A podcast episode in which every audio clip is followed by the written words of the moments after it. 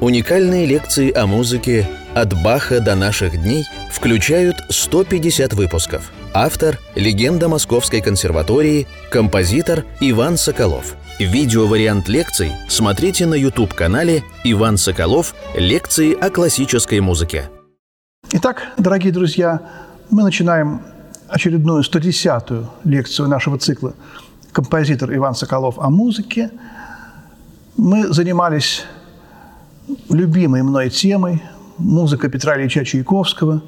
Мы разбирали его «Времена года», фортепианные пьесы опус 19. Мы разбирали его большую фортепианную сонату «Соль-мажор». В завершении я не могу не рассказать вам э, об одной совершенно удивительной теме, которая меня очень волнует. Это э, фортепианные концерты – Чайковского, концерты для фортепиано с оркестром. И мне открыл эту тему никто иной, как мой очень хороший друг, пианист Андрей Иванович Хатеев. И эту лекцию, 110-ю нашу, я посвящаю моему дорогому другу Андрею Хатееву, прекрасному пианисту и совершенно уникальному типу э, пианиста-исследователя. Вот я так бы назвал. Я стремлюсь стать таким же, как он, и иду к этому качеству. И часто очень рассказываю моим студентам об этом человеке. Андрей записал все концерты Чайковского и э, сделал это в, в, первой, в первоначальных авторских редакциях. И настолько это интересная работа – настолько он много мне всего интересного рассказывал, и очень многое из того, что я сегодня буду рассказывать, процентов 70, 80, 90, это будут его мысли. Я заранее вам советую найти в интернете. Кое-что я тоже и в интернете нашел из его э, статей. Их немного, потому что диск вышел в Германии. Э, очень хорошая сопроводительная, так сказать, э, аннотация к этому диску, довольно толстая. Она написана на немецком языке, но кое-что есть и на русском. Вот, например, оказывается, у Чайковского пять фортепианных концертов. Да? Спросите любого образованного музыканта, сколько у Чайковского фортепианных концертов. Он скажет три. Немножко подумав, может быть, ну, если считать фантазию для фортепиано с оркестром, то четыре, да. Вот. Но э, есть еще и цыганские напевы, Цигойнер Вайзен, такое сочинение. Вот, и э, есть еще аллегро до минор для фортепиано и струнного оркестра. Вот я хочу об, о всех этих сочинениях немножко сегодня поговорить, э, потому что это невероятно интересно и очень мало известно, хотя вроде, так сказать, Чайковского все знают. Э, вот даже мы начнем с э, аллегро до минор – очень небольшое произведение. Считается, что оно ученическое, э, написано в классе Антона Григорьевича Рубинштейна. Но послушайте, насколько это прекрасная музыка. Насколько там уже весь Чайковский присутствует. Хотя это студенческая работа. Чайковский поздно, сравнительно поздно начал сочинять музыку. И, как известно, он родился в 1940 году. Консерваторию первую в России, питерскую, открыли в 1861 или 62 где-то вот так вот году, и Чайковский сразу поступил учиться в нее.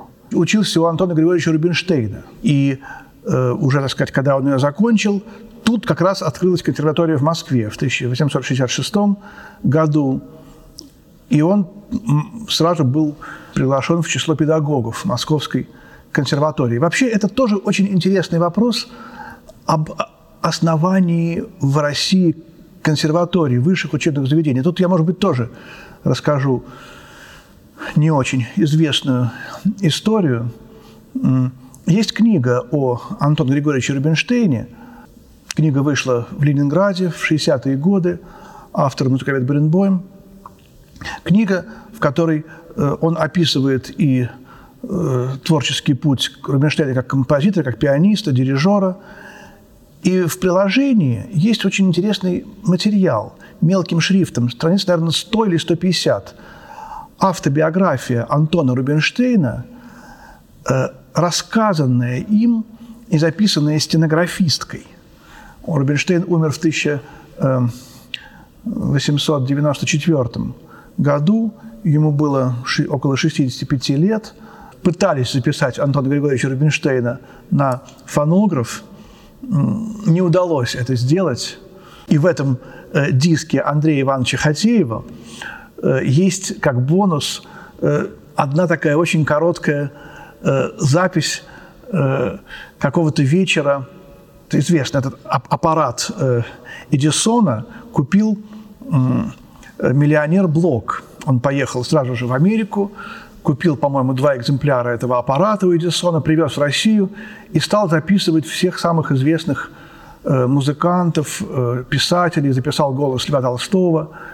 И, конечно же, он хотел записать игру Антона Рубинштейна. Рубинштейн отнекивался, отказывался, и Блок решил, так сказать, пойти на такую известную всем хитрость. Он пригласил э, к себе Рубинштейна, Чайковского, э, каких-то еще, Юргенсона, некоторых певиц, и э, сказал, ну, мы попробуем, я вам покажу, как эта машина работает, мы попробуем ее в действии, посмотрите хотя бы. Вот, они все пришли, он ее тайком, конечно же, включил, и эта запись, она осталась, она лежит в музее, в доме музея Чайковского в Клину. Ее недавно расшифровали, сравнительно недавно, ну, может быть, лет 20 назад всего лишь. Представляете, сколько она? Больше ста лет лежала в запасниках. Вот. И там вот эти голоса, э, даже голос Петра Ильича Чайковского идентифицировали. Суть этой записи – все упрашивают Антона Григорьевича Рубинштейна сыграть что-то на фортепиано. Э, какие-то женские голоса таким, такими интонациями, как, знаете, вот в фильмах 20-х, 30-х годов. Ну, Антон Григорьевич, ну, сыграйте, пожалуйста, увековечьтесь. Ну, Рубинштейн, а, нет, очень так сердито. Единственное, что осталось от Рубинштейна, это слово «нет». Хотя неизвестно, там еще лежат какие-то ролики, не, э, не расшифрованные. Сейчас это очень трудно, даже технически все это, так сказать. Найти этот аппарат старинный, вот, на котором это проигрывается, их, их тоже уже почти не осталось. Ну, пару аккордов. Э, и вот, значит, кто-то говорит, э, Петер Юргенсон in Москва. А кто это говорил? Такой изящный тенор, вроде бы это Чайковский. Потому что Блок написал на этом ролике, присутствовали Чайковский, Рубинштейн, эм, Блок, э, Юргенсон.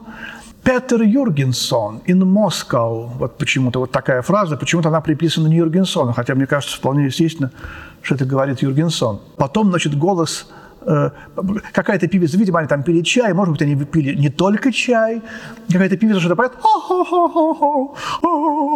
и Чайковский говорит, о, а эта трелька могла бы быть и почище. Трелька. Вот, и такая милая очень фраза, такая очень похожа на Чайковского, и голос тенор. Мы думаем, что Чайковский был высокий, плотный мужчина, у него, скорее всего, должен был быть баритон или бас, был драматический тенор. Эта трелька могла бы быть и почище. И потом этим же голосом «Блок молодец, а Эдисон еще лучше». Вот такие вот интонации. И вроде бы это говорит Чайковский. Мне Полина Ефимовна Вайдман, покойная, к сожалению, Царство Небесное, хранительница музея Чайковского, говорила, что вроде бы даже есть какой-то романс Чайковского, и кроме как Чайковскому – аккомпанировать этот романс некому. Э, какой-то певице, тоже, которая там была у них э, на этом, на этом собрании. И, в общем, может быть, нас еще какие-то открытия ждут. Э, в, в этом музее была запись Танеева. В общем, там много довольно интересных записей. И вот Рубинштейна не удалось уговорить. Кстати, они его уговорили, в конце концов, по чьим-то воспоминаниям, но в этот момент сломался аппарат. Они были несовершенны. Вот. Но, в общем, может быть, еще мы что-то найдем, короче. Я хотел рассказать о том, как Антон Григорьевич Рубинштейн рассказывает сам, как он пришел к организации консерваторий.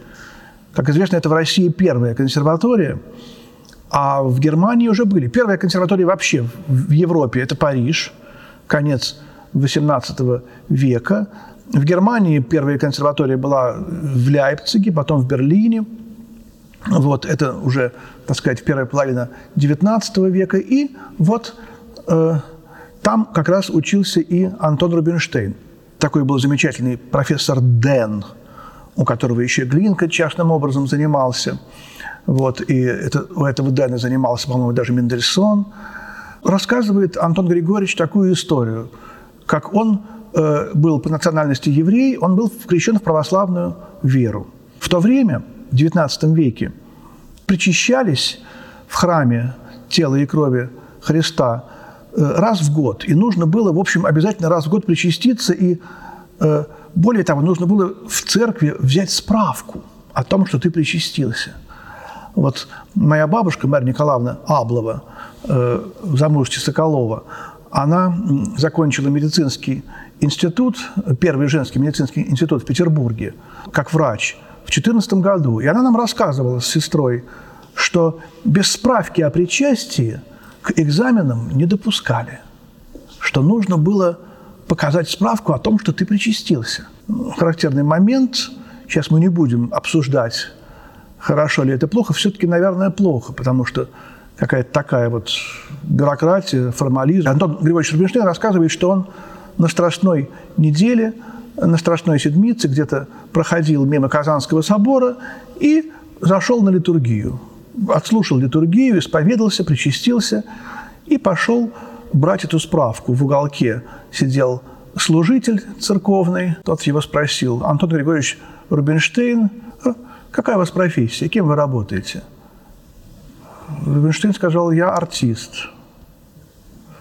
Это вы что, на сцене, что ли, играете? Удивленно поднял на него глаза дьячок.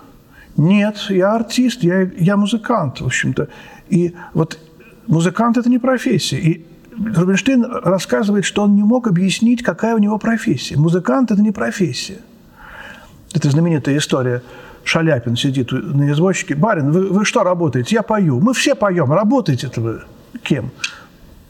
И вот он пытался объяснить, что там про композитор, пианист. Он не понимал этих слов.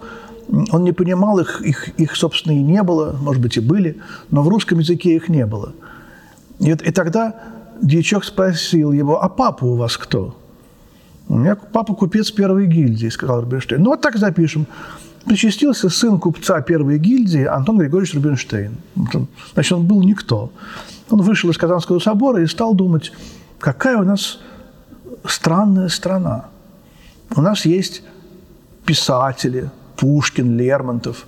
У нас есть актеры, э, которые играют на театре, тогда говорили. У нас есть художники, а вот композиторов у нас нет. Глинка, он помещик Смоленской губернии. Серов, он чиновник ведомства иностранных дел и так далее, и так далее. А почему так? Почему нет этой профессии, нет слова композитор? Нет консерватории, решил он.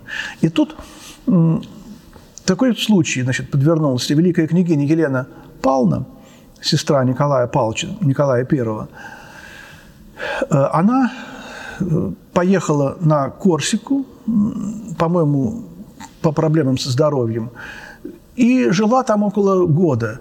И взяла целый штат каких-то вот людей, которые ее развлекали от, от искусства. И в их числе поехал Антон Рубинштейн. Ему немного было лет. Это был какой-то конец 50-х годов, около 30 лет. И вот Рубинштейн замолвил ей слово, что надо бы консерваторию организовать. И пошло и поехало. Там очень интересно описано, кто ему помогал, э, кто занимался пробиванием в верхах. Вот эта бюрократия была всегда. И вот э, в эту консерваторию поступает юный талант, гений э, Петр Ильич Чайковский.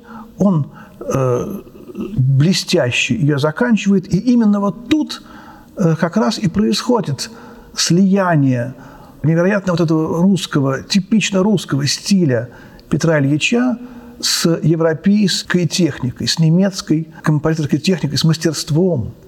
Это очень важно, потому что все-таки у э, композиторов «Могучей кучки» этого было меньше. хотя тоже было, особенно у римского Корсакова. Именно Чайковского стали впервые исполнять в, во всем мире как русского композитора. Конечно, играли и Глинку, но мало. Играли и Мусорского, но мало. Бородина открыли только в, в Париже. На русских сезонах Дягилев открыл половецкие пляски. Была сенсация в 1908, 7, 8 годах. Вот. И совершенно невероятно вот это вот то, что Чайковский уже и в Америке, и в Европе выступал как дирижер, и до сих пор э, в Германии только Чайковского пишут на, на афишах с отчеством Петр Ильич Чайковский. Это традиция, которая пошла еще с XIX века. Все остальные композиторы пишутся просто Сергей Рахманинов, Сергей Прокофьев, Дмитрий Шостакович, Петр Ильич с этими йод. Э, вот так вот. Это интересно, очень такой факт. И это сочинение замечательное, блистательное, доминорное, аллегро, скромное, конечно, потому что потом получится, но мы уже знаем, э, что будет. И, и вот он пишет свой первый концерт, великий, величайший первый концерт. Конечно, здесь очень такой момент сложный. Мы знаем, что Московскую консерваторию Николай Рубинштейн основал брат Антона, блистательный пианист, пианист номер один, как считалось это, вот, э, ну, по крайней мере, в Москве, уж если не в России, потому что Рубинштейн тоже был пианистом, но он, так сказать, как бы был вне конкурса. Все пианисты, все музыканты знают эту очень странную историю, которая произошла с первым концертом.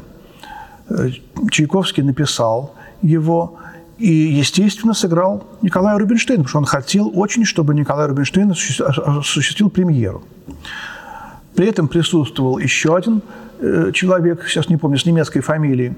Вот. И Николай Рубинштейн невероятно резко и безжалостно критикует, разносит, другого слова не подберешь, разносит этот концерт.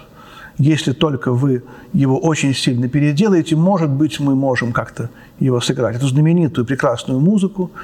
Чайковский, по-моему, первое письмо к Надежде Филаретовне фон Мек как раз состоит из вот этого описания этой сцены. Я уж не такой уж начинающий вообще в музыке, говорил Чайковский. Э, и Рубинштейн тоже все прекрасно понимает, он прекрасный музыкант – Петр Ильич отправляет эти ноты Бюлову, великому немецкому пианисту, э, зятю Листа. Бюлов осуществляет премьеру, пишет благодарственное письмо, как, как я рад, что мне доверена честь э, такое прекрасное сочинение исполнить. И с этого момента начинается слава этого концерта. В России впервые его играет Сергей Иванович Танеев – что ж такое там произошло? Потом Николай Рубинштейн играет и другие сочинения Чайковского, сонату играет соль мажорную, Чайковский пишет фанмек. Как прекрасно играет Николай Григорьевич Рубинштейн мою соль мажорную сонату, которая по музыке довольно тяжела и суха. Сам себя кольнул. Фанмек пишет, ну почему же, Петр Ильич, вы эту сонату так ругаете? Она такая прекрасная. То есть они продолжали дружить, но что такое там было? И вот э, Андрей Иванович мне рассказывал, что э, была любовь э, к одной женщине, Дезире де Арто, вот эта вот э, французская певица, которая приехала на несколько лет в Москву, зарабатывать деньги, конечно же, петь в каких-то театрах, э, э, давать уроки. Москва – это было, было золотое дно. Там можно было заработать невероятно много денег по сравнению с Европой и вернуться уже в Европу обеспеченным на многие годы. Так делали очень многие люди в 19 в начале 20 века. И вот в нее влюбился Чайковский, Николай Рубинштейн. Они с Чайковским были уже помолвлены, была, э, была помолвка, они были обручены. Э, я думаю, что обаяние Чайковского было настолько велико, его гениальность и человеческое очарование. Вот, но э, пробежало «Черная кошка». Есть такое мнение, что Николай Григорьевич намекнул, что, так сказать, из этого э, союза ничего быть не может. Вот. И он сам был увлечен ей. И в итоге она уехала в, во Францию, э, вышла замуж за певца, за баритона, у нее были дети, у нее был счастливый семейный союз, ну, по крайней мере, внешне, наверное, счастливый. Чайковский приехал к Дезире Д'Арто, приехал к ней в гости, э, вспомнил ее, пообщался с ней, написал даже шесть романсов, посвященных ей на французские стихи, что интересно. Они иногда исполняются э, в переводе э, этих французских язык, стихов на русский язык. Ну, такая таинственная история. Э, еще есть один очень удивительный такой романс, отдельный. Чайковский писал свои романсы шестерками, иногда даже 12 романсов написал в одном опусе. А этот романс «Забыть так скоро», боже мой, он один, единственный, без опуса. И посвящен он Дезире Д'Арто. И вот это вот «дес» – Дезире, а «а» арто, дес а. Это две ноты, дес, ре бемоль и а, это ля. И вот романс такой «Забыть так скоро, Боже мой». И вот эта интонация – тема судьбы из пятой симфонии Бетховена на звуках «дес» и «а».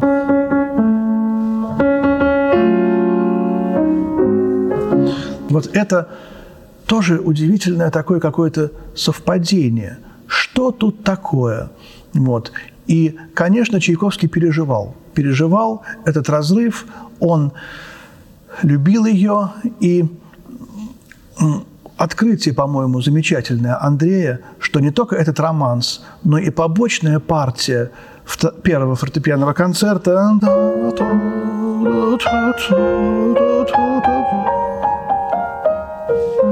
Начинается э, с этих звуков. «дес а»,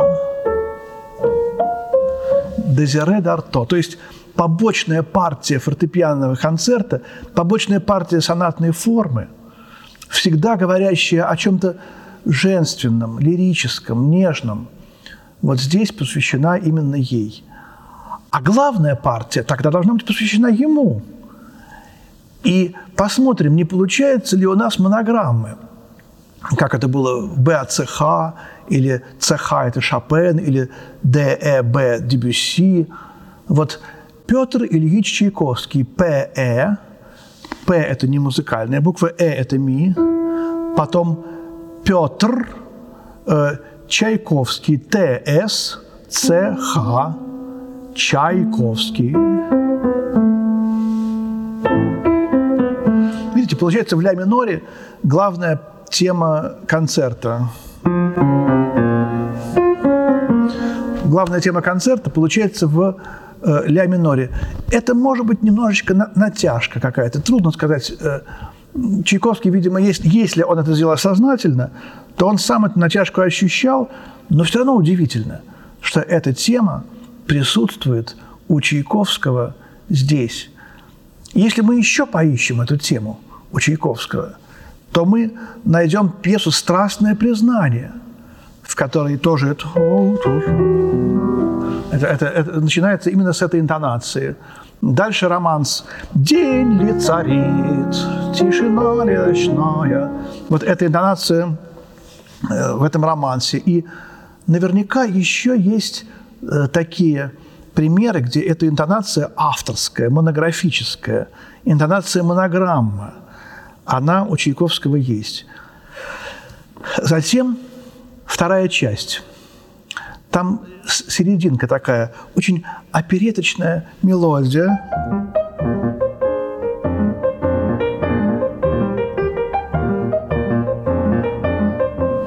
Вот эта вторая часть э, – это мелодия французской оперетки. Какой Андрей не сказал, может быть, я забыл, но э, очень любопытно было бы узнать, какой. Они ходили с Рубинштейном из Дезире Д'Арто на эту оперетку. И, может быть, даже Дезире Д'Арто пела эту тему в этой оперетке. Они, может быть, восхищались, напевали эту тему. Вот. И вдруг Рубинштейн слышит эту мелодию фортепианном концерте Чайковского. Ну, конечно же, он заревновал. Конечно же, он понял, что этот концерт написан Зера Дарто и решил, так сказать, размозжить это. Вот такая теория любопытная э, про э, личные корни этого концерта. Дальше Андрей рассказывает такую историю. Э, он сидит в классе Льва Николаевича Наумова, у которого, которому он очень хотел попасть. Он любил, страстно любил гениального музыканта Наумова, Льва Николаевича, рвался к нему из Питера в Москву, в аспирантуру и, наконец, попал. Вот так, собственно, мы и познакомились. Э, он сидит, играет финал этого концерта, знаменитый. Вот, и э, Лев Николаевич говорит, знаешь, Андрей, столько мне людей этот концерт играли, и вот тут, здесь должен быть кусочек. Вот в этом месте не хватает для совершенства формы какого-то куска. Э, что тогда будет вот такая-то форма ронда. И Андрей думает, как странно, что это Лев Николаевич критикует форму Чайковского. Вот. А может быть, тут действительно что-то такое вот было. И Андрей идет в музей, дом-музей в Клину. Находит Полину Ефимовну Вайдман. Полина Ефимовна не хочет ему ничего давать. Что-то какой-то непонятно откуда взявшийся человек – Андрей ее очаровывает. Он рассказывал мне, он говорит, мы любим Чайковского. Как-то он так нашел какой-то ключик, и она вынесла ему э, рукописную партитуру первого концерта Чайковского, по которой Чайковский дирижировал этот концерт на том концерте в Петербурге, где была впервые исполнена шестая симфония, и через две недели он умер. Причем этот концерт играл не Зелоти, любимый пианист, э, так сказать, Чайковского, который играл второй и третий концерт. Играла э, такая Вандер Оэн, э, датская пианистка, молодая, гораздо моложе даже, чем Зелоти, вот, и которая боготворила Чайковского. Почему? Странно. И вот в этом экземпляре Андрей находит вот эту 18-тактовую вставку. Именно в том месте, в котором хотел ее видеть Лев Николаевич. Это чудо, ощущение формы Льва Николаевича. Э, можно сказать, что он знал, но он никогда бы не сказал, что вот я знал, что тут есть, должно быть что-то, но вот ты посмотри там. Он чу почувствовал, что э, здесь должна быть оркестровая вставка. Там нет партии соло, соло фортепиано в этой, в этой вставке. Андрей начал изучать. Выясняется, что Зелотти попросил Чайковского сделать купюру. Они очень долго боролись, Чайковский не хотел. Переписка вся эта есть, она опубликована в книге о Зелоте. Вот. И Зелоти требовал больших купюр, Чайковский пошел только на эту, и то со скрипом. И э, в этой партитуре, естественно, в том концерте последнем Чайковский играл без купюры – полностью, с, с этими 18 тактами. Потом выходит ну, эта партитура с этой купюрой. Понимаете, после смерти Чайковского никто не посчитался с авторской волей. Вот в чем дело. Вот поэтому, видимо, не Зелотти играл, а Вандер Оэн. Потому что Чайковский хотел, чтобы его музыка игралась без купюр. Вот этот момент очень-очень важный. Такие же истории происходили чуть ли не с каждым крупным сочинением Чайковского, э, особенно с концертами со скрипичным концертом, с концертом э, с вариацией на тему рококо для виолончели с оркестром и с э, вторым, например, фортепианным концертом. Вот второй концерт. Чайковский пишет фон Мек. Как-то я загрустил, затасковал в, в Каменке – и понял, что мне нужно чем-то заняться. Я начал писать фортепианный концерт. Это был второй концерт. Был 79 год. Э, он создает второй концерт. Тяжко заболевает Николай Григорьевич Рубинштейн. Вот 79-й, 80-й год. В 81 году он умирает. И тут же Чайковский пишет трио памяти великого артиста, памяти Николая Григорьевича Рубинштейна для фортепиано, скрипки, виолончели. И в этом концерте, во втором, Вторая часть – это тоже как бы музыка памяти Рубинштейна, памяти великого артиста. Он все ему простил, конечно, он, может быть, даже он сам себя чувствовал виноватым. Он был такой человек, добрый, незлопамятный Петр Ильич. Рубинштейн, кстати, тоже был абсолютно гениальным музыкантом и человеком. Его так все невероятно любили. Не будем сейчас, э, так сказать, обвинять никого, особенно великих людей. Вот э, в начале второго концерта такая каденция фортепиано, скрипки и виолончели. Вдруг концертмейстер, скрипок играет соло. Виолончелист первый играет соло. И вот они все играют. И это тоже было вычеркнуто. И тоже, э, в общем-то, не только Зелоти, но многие другие обвиняли Чайковского, что э, форма страдает. И все это исполнял Андрей Иванович, Андрей. И э, второй концерт э, в полном виде длится очень долго. Это тоже э, ставилось в вину как недостаток Чайковского. Третий концерт. Еще более невероятная история. Чайковский пишет э, симфонию «Жизнь», которая должна была быть шестой, ми бемоль мажорная. Это уже год его смерти. Ему не нравится эта музыка, он отказывается от этого замысла, пишет настоящую гениальную шестую симфонию, и после этой шестой симфонии он делает из, этого, из этой симфонии жизни, из этого материала э, забракованного, третий фортепианный концерт. Огромный. Есть письма Зелоти к Чайковскому. «Добрейший Петр Ильич, напиши, пожалуйста». Э, Зелоти говорил Чайковскому «ты». Это тоже забавная история, когда Э, э, Зелоти винился на вере Третьяковой, то они каким-то образом породнились с Чайковским, что они были с Третьяковым дальние родственники. И Чайковский сказал Зелоти, а вот теперь я тебя заставлю говорить мне «ты». Говори мне ты, говори мне ты, говори. И вот, значит, я тебя не, я, я тебя не остану. Они, конечно, выпили на свадьбе, и он схватил его за плечи, тряс и говорил ему, скажи мне, Петя, ты, ты, Петя, я тебя называю Петя. Зелотя обалдел от ужаса. Ты, Петр Ильич. В общем, какая была ужасная, смешная сцена, все смеялись. Напиши мне завтра письмо. «Здравствуй, Петя!» А то я тебя буду ненавидеть. В общем, такая была комичная сцена. Вот. И мы теперь же с тобой родственники. И он, значит, он называл добрейший Петр Ильич на «ты» в письмах. Напиши фортепианный концерт, но, пожалуйста, не очень длинный, минут на 25. У нас в Германии больше, так сказать, не признают. Он много играл в Германии. Первая часть третьего концерта идет 25 минут вторая, третья еще 25 минут, в целом получается 50. Опять безумно длинно. Он инструментует первую часть, показывает это Танееву, э, своему другу и советчику. Танеев говорит, что э, очень хорошая первая часть, вторая, третья никуда не годятся. Вот так вот.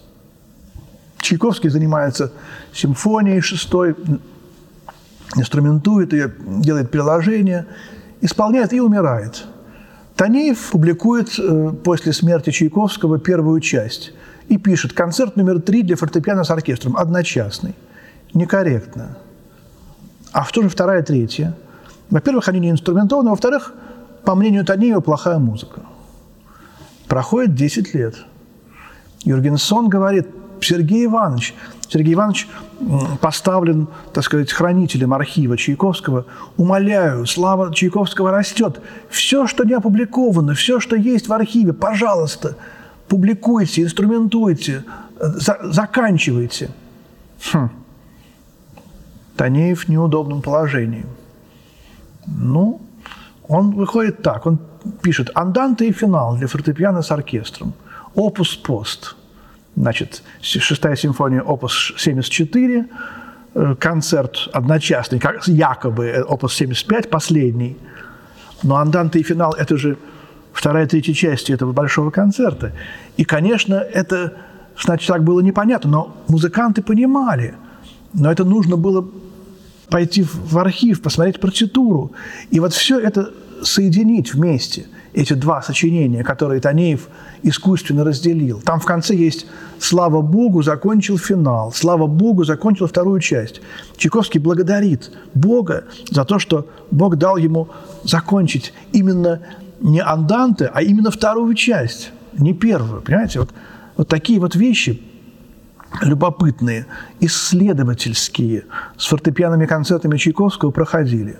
Еще есть фантазия для фортепиано с оркестром, соль-мажор, тоже огромное сочинение, двухчастное, это необычно. И, и там вместо разработки огромная каденция фортепиано. И вот тут тоже, почему ее редко играют, потому что сидит, сидит оркестр 10 минут, а пианист играет. Но, друзья мои, это же сделал Прокофьев во втором фортепианном концерте. Он знал эту фантазию, и он использовал тот же прием. Вот, то есть музыка малоизвестная, музыка, может быть, не на самом, так сказать, первой гениальной волне, как первый концерт. Его знают абсолютно все музыканты в мире, и даже не музыканты. Вот эта музыка, фантазия, она тоже а, а, повлияла очень на великую музыку, на развитие жанра фортепианного концерта. И вот самая потрясающая, гениальная история – это с цыганскими напевами «Цигойнер Вайзен». Существовала такая пианистка София Ментор. Не Метнер, а Ментор.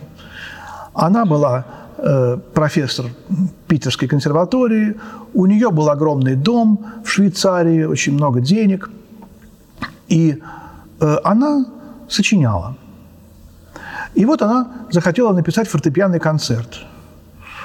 Но не хватало как бы мастерства, умения. И она решила обратиться к великому композитору Листу, Ференс Лист. Пишет письмо, приезжайте ко мне в дом, живите у меня, э, я вам заплачу огромную сумму, назвала какую, сейчас не помню. Э, э, помогите мне завершить мой фортепианный концерт. Лист приезжает, это какой-то 1885 год. Завершает, но не, но не до конца, начинает эту работу, что-то его отвлекает, он уезжает и умирает в 86 году. Вот. Концерт остается не совсем законченным. И в 1892 году София Ментор обращается с этой же просьбой уже к Чайковскому. «Петр Ильич, я пишу фортепианный концерт, а листья ни слова. Помогите мне, приезжайте, закончите мой фортепианный концерт». Платят ему какие-то бешеные деньги. Есть фотографии Чайковский в доме «Ментор». Василий Сапельников, потрясающий пианист, там из окна выглядывает тоже прекрасный исполнитель первого концерта Чайковского. Вот. Чайковский завершает до конца этот концерт, не зная, что он завершает концерт Листа, ну, может быть, немножко Софии Мендер, получает деньги и тоже умирает через год. Понимаете? Концерт, это музыка этого концерта под названием Цигойнер Вайзен, цыганские напевы, автор Софии Ментер. А на самом деле автор Лист-Чайковский. Непонятно в каком проценте. Исполняется в Одессе в 18 году, исполняется где-то в Германии – она издана, эта музыка, причем в двух разных версиях, а оригинал партитуры выныривает в э, Вашингтонской библиотеке Национального конгресса в 80-е годы 20 века. И листоведы обнаруживают почерк Листа. Сенсация. Лист. Новый фортепианный концерт Листа. Потом Чайковская веда образует почерк Чайковского – начинают сравнивать. Это не лист, это... Понимаете, и вот все это, так сказать, по, по письмам достается из архивов и воссоздается эта уникальная детективная фактически история. Музыка хорошая.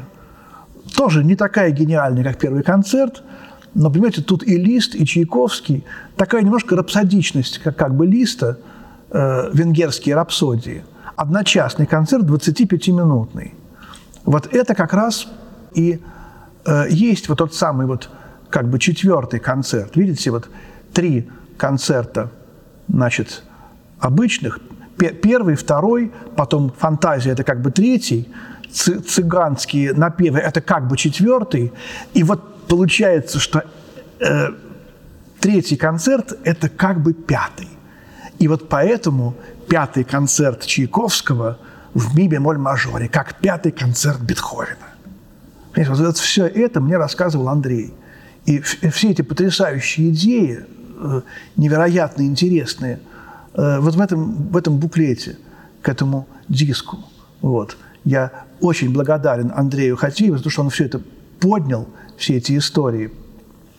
И э, мы теперь их знаем, потому что музыку Чайковского надо знать не просто вот так вот, как вот знают ее, э, проходят ее в консерваториях. Музыку Чайковского надо знать до, до мозга костей, до дна. Надо э, использовать все материалы, которые у нас есть, которые сохранились. Надо чувствовать ее, потому что это гениальная музыка. Как, как говорил, я помню, великий дирижер Евгений Мравинский. Мне было лет 20, я включил телевизор, интервью с Мравинским. И вот он, ну, а вот Петр Ильич, мне кажется, что я даже запах его чувствую. Вот он так изучал всю жизнь, играл Чайковского, что он вникал в каждую ноту его сочинений. По поводу запахов Полина Ефимовна рассказывала мне, как в э, Клину стоят такие баночки. Вот. Э, десятки таких э, баночек с какими-то маслами эфирными, аромати ароматическими, которые покупались в магазине. Их покупал Чайковский – и на, в каждой баночке был какой-то аромат, запах. И Чайковский занимался смешиванием ароматов. Он добавлял один аромат к другому, нюхал, потом еще третий, экспериментировал. И вот в его дневниках уже 93-92 года есть такие фразы опять оторвал два часа творчества. Там, может быть, не такими словами, так он, он так не писал выспренно. Опять два часа смешивал ароматы. Вот такое. И, и она мне говорит, представляете, эти ароматы стоят до сих пор, и они до сих пор пахнут. Масла, они, в общем-то, не портятся. То есть можно проникнуть в лабораторию Чайковского. Совершенно невероятно. Живой мир этой музыки, он через мир э, вещей, рояль Чайковского, его мебель, его ноты, какая-то партитура там, она рассказывала тоже – Пятая симфония Чайковского, рукопись, порвана поперек, вот так вот, значит, видимо, самим автором. И поперек первой страницы написано «Ужасная гадость». Три восклицательных знака. Чайковский в порыве ипохондрии, гениальное сочинение, значит, порвал и, значит, решил, решил вдруг, что оно плохое вот этот рассказ мой сегодняшний, он должен э, показать, что к музыке Чайковского надо относиться, вообще к любой музыке, надо относиться как к живому, трепетному высказыванию гениального человека, гениального композитора, идущему из глубин ее, его души, и также точно пытаться вникнуть в душу, в личность человека, чтобы понять его сущность. Благодарю тебя, дорогой Андрей, за то, что ты мне рассказал такие интересные вещи. И я очень рад, что часть из этих рассказов я поведал вам, уважаемые слушатели, любители музыки. Мы завершаем нашу лекцию 110-ю и прощаюсь с вами. До новых встреч. Всего доброго.